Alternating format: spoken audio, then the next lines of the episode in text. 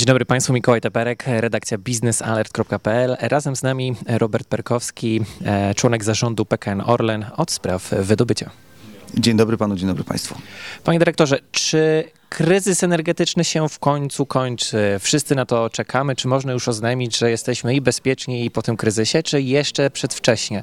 E, to znaczy, czy jesteśmy przed kryzysem, czy po kryzysie, to tak naprawdę historia pokaże, bo de, facto tak naprawdę nie znamy całej przyszłości.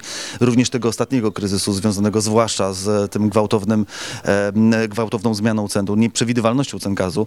E, tego po prostu się nikt nie spodziewał i było widać, że, że, że tak naprawdę cała Europa, poza Polską, miała duży z tym problem, więc więc e, można powiedzieć, że jednocześnie obserwując pewną historię i wyciągając wnioski, można powiedzieć, że bardzo dobrą robotę zrobiliśmy. My jako państwo i wszystkie, mm, wszystkie spółki, które, które jakby współuczestniczyły w zabezpieczeniu mm, tego bezpieczeństwa energetycznego szeroko rozumianego.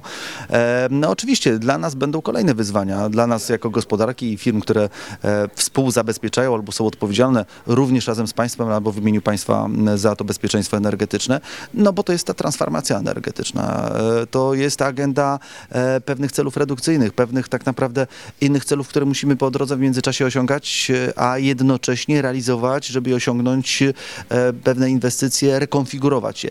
Pamiętajmy, że energetyka jest jednak gigantycznym tak naprawdę przedsięwzięciem, budowanym przez grube dziesięciolecia i tego nie da się nagle po prostu w przeciągu roku czy dwóch e, przebudować, przekonstruować, tak jak się komuś być może wydaje, e, bo skoro infrastruktura powstawała przez dziesięciolecia i ona cały czas się buduje, prawda, czyli gdzieś widzimy te sieci na przykład elektroenergetyczne, energetyczne przesyłowe, które cały czas gdzieś w którejś części Polski są budowane, więc nie przebudujemy tego po prostu w krótkim okresie czasu, więc musimy to, mając e, na względzie, e, mieć tą szczególną uwagę e, dotyczącą właśnie bezpieczeństwa ciągłości dostaw energii w różnej formie, formie takiej, jakiej potrzebują, używają nasi, nasi konsumenci, czy to biznesowi, czy indywidualni dostarczać i jednocześnie przy tych akceptowalnych cenach. Ale jakie to są akceptowalne? No, one mogą być droższe, mogą być mniejsze. Ważne, żeby tak naprawdę konkurencyjnie względem na przykład innych państw Unii Europejskiej tych faktycznych kosztów były po prostu e, najniższe z możliwych i, e, i to w tej chwili tak naprawdę PKN Orlen e, robi. Popatrzmy na te różne wahania cenowe. No może czasami gdzieś się tam zdarzy, że gdzieś na jakiejś stacji ktoś tam, nie wiem, w jakimś państwie europejskim stryknie, że będzie gdzieś tam kawałek taniej, ale de facto ta średnia jednak pokazuje, że te nasze gigantyczne wysiłki, budowa tego koncernu multienergetycznego, E, czyli jednak stawanie się też w pewnym sensie faktycznym partnerem, który może sięgać po, e, po ropę, po gaz u źródła, u producenta, podpisując często gigantyczne kontrakty, gdzie e, nie mogę zdradzić oczywiście żadnych szczegółów, ale chociażby przemnożymy sobie wolumeny razy 20 lat, to się może okazać, że mówimy o jednym pojedynczym kontrakcie o wartości setek miliardów złotych, prawda? Więc my jesteśmy w tej chwili takim partnerem, który przez to, że jest tak duży, może to zabezpieczyć. Rozdrobnienie nie wiem, czy, bo gdzieś na przykład pojawiają się w, te, w trakcie różnych dyskusji pytania albo sugestie, że czy to, czy, czy to rozdrobnienie, większa konkurencja jest potrzebna. No, jednak na tym rynku yy, potrzebujemy wszystkiego. Tak naprawdę powiedziałbym, że transformacja energetyczna wymusza od gospodarek, że wszystkie ręce na pokład. Ale jednocześnie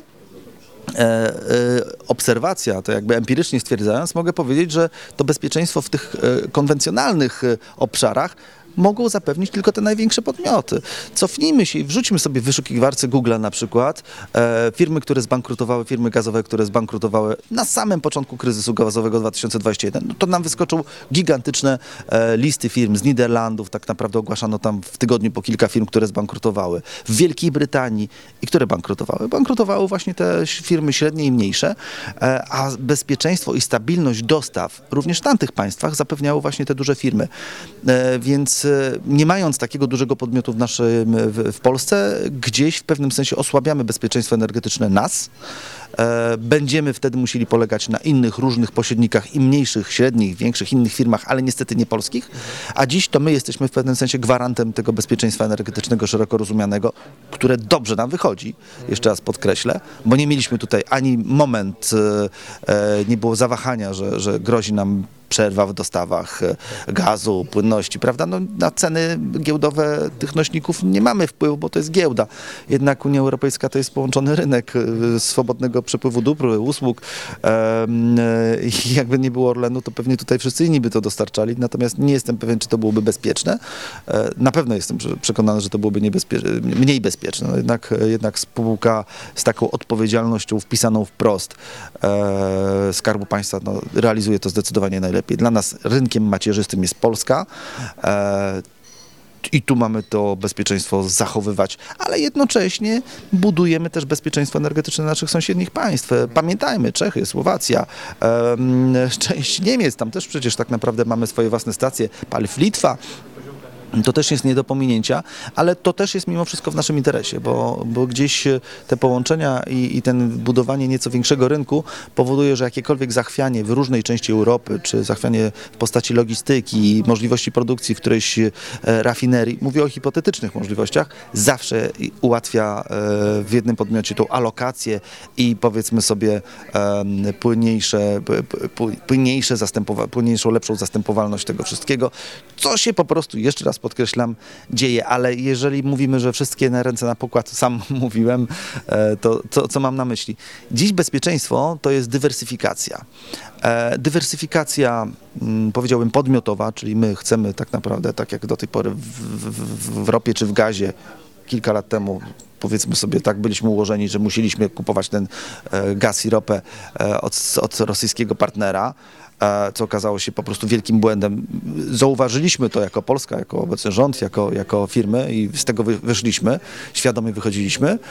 To oczywiście dywersyfikacja partnerska, dywersyfikacja infrastrukturalna, czyli nie możemy mieć teraz tak naprawdę, to też jest bezpieczeństwo, jednej nitki typu na przykład właśnie gazociąg jamałski. Musimy mieć gazoport w Świnoujściu, dostęp do Litwy, do y, terminala, co mamy, do terminala w Litwie e, gazowego, em, interkonektor z Czechami, interkonektor gigantyczny Baltic Pipe, jakieś inne istniejące do tej pory połączenia, ale również dywersyfikacja technologiczna, co jest w pewnym sensie trochę e, też skatalizowane przez, e, przez transformację energetyczną, te cele redukcyjne, które wymusza na nas poszukiwanie nowych technologii. I akurat w tym obszarze, przy dywersyfikacji technologicznej uważam, że tu jest na przykład wspaniałe pole do popisu dla wielu innych małych, jak mniejszych, to być może z, z, z nieco krótszymi łańcuchami decyzyjnymi e, firm, które mogą po prostu wymyślać i wspierać tą, e, ten rozwój tych technologii różnego rodzaju. Potrzebujemy biogazu, zielonego wodoru i całej masy innego rozwi- rodzaju rozwiązań ekologicznych, zielonych, zagospodarowania w pewnym sensie energii, którą gdzieś wyrzucamy na śmietniku w postaci odpadów. Na przykład. E, I tu widzę na przykład gigantyczny potencjał do tego, żebyśmy faktycznie, nie tylko tu, ale między innymi tam w tych, tych jakichś takich niszowych, innowacyjnych rozwiązaniach, gdzie, gdzie, gdzie nie liczy się zawsze e, skala i wielkość i kapitał, ale liczy się przede wszystkim pomysł i umiejętność jego po prostu wdrożenia. To zapytam e, w ten sposób, ponieważ za oknem e, początek czerwca 2023, jest, jest ciepło, jest upał, nikt nie myśli o zimie, ale słyszeliśmy o fuzjach, solidne argumenty zresztą pan podał. Czy Orlen po fuzjach jest gotowy na zimę, na zimę dla po prostu naszych e, zwykłych e, rodaków, bo tutaj rozmawiamy o takiej wielkiej geopolityce, która mimo wszystko ma wpływ e, na e, ostatniego właśnie konsumenta. Czy jesteśmy e, razem z fuzjami gotowi na zimę? Jak wygląda strategia dalsza Orlenów w tym wypadku? No, Bardzo tutaj dobrze widzę, że pan zna nasz segment. Faktycznie magazyny gazu są spokojnie w tej chwili cały czas ładowane, chociażby magazyny gazu, ale de facto tak przygotowujemy się rutynowo do, do okresu zimowego. Zresztą to robiliśmy zawsze i ostatni rok pokazał, że, że chociaż w wielu... Że magazyny były zapełnione, tak? Tak, no, gdzie, gdzie, gdzie niektórzy zaczynali tankować, powiedzmy sobie, magazyny gazu, my mieliśmy już je pełne, E, więc e, nie zawsze jest e, taka okoliczność i, i, i taka potrzeba, żeby być pierwszym w tankowaniu, ale jest okolicznością być gotowym zawsze wtedy, kiedy po prostu trzeba i w tym momencie składam taką deklarację, że będziemy na pewno gotowi na zimę, jak zresztą co roku. No i super, to są dobre wiadomości dla naszych słuchaczów e, tutaj od e, prezesa, e, członka zarządu, prezesa pana Roberta Perkowskiego z PKN Orlen. Ja nazywam się Mikołaj Teperek, redakcja biznesalert.pl. Zapraszamy do subskrypcji i do obserwowania naszych kolejnych artykułów. Do zobaczenia.